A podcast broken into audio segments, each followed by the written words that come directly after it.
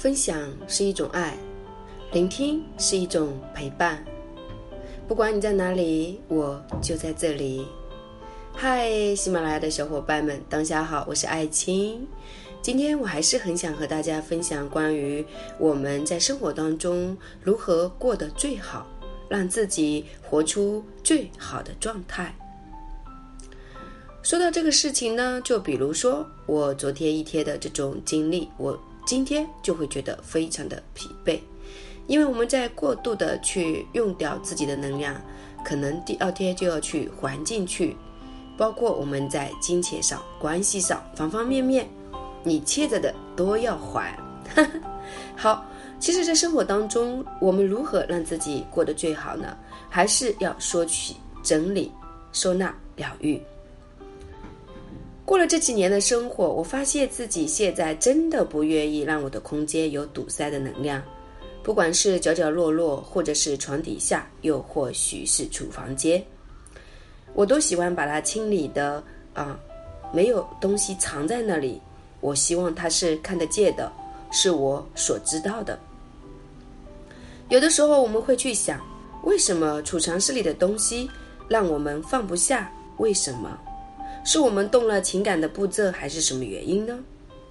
就比如说，今天我突然之间有一件衣服是特别不想穿的，是一件 T 恤，我就直接把它做了丢弃。在生活当中。有的时候，如果有一件衣服是特别你不想穿，或者一个物品是你特别不想碰的，你要去聆听一下自己背后的声音，那是什么？你穿的这件衣服遇见了什么样的人啊？或者说做了一些什么样的事情？你会有一份记忆。当你这份记忆没有办法跟人家做个断舍的时候，你穿着这件衣服，你就回忆起那个场景。所以你会不舒服，因为你们的流能量没有在流动。这些细节，如果说你不是一个在这个行业里面混了很久的话，你只是学习整理和收纳，我相信你也完全没有办法明白它的故事和源头。如果说我们的家堆积的像山一样，我们各个物品都堆积起来，你的脊椎、你的腰会变得没有力量。你的身心，你的肩膀会觉得背负太多。亲爱的，在聆听的你，你还想继续这样子过吗？你想不想去改变自己现在的生活？想不想去脱困？想不想真正的去读解自己背后到底隐藏了什么？你去读再多的书都没有办法解决这个问题。这个问题真正是要加我们的能量，加我们的读解，加我们的疗愈，再去做这件事情，那一定可以清晰你的方向，梳理你的目标，你的人生会过得更加的通畅。在生活当中，无论如何，比如说我们地下室的那些空间，装满了我们人生的故事，里面有高中的年签，大学的教材。还没有使用过的，比如说婚礼的礼品，那里有装满照片的鞋盒，还有海外旅行的纪念品，放在里面的手工制品，甚至保留着我们无数的童年的记忆。我今天想跟你们说，扔掉它们，任何一件，对我们来说其实都不是特别好过的事情。为什么这么说？因为我们投入了时间，我们投入了爱的能量，可是到后面。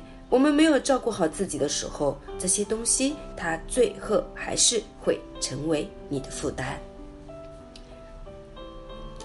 好的，最近有很多朋友都说想来深圳学习形象美学、整理收纳疗愈。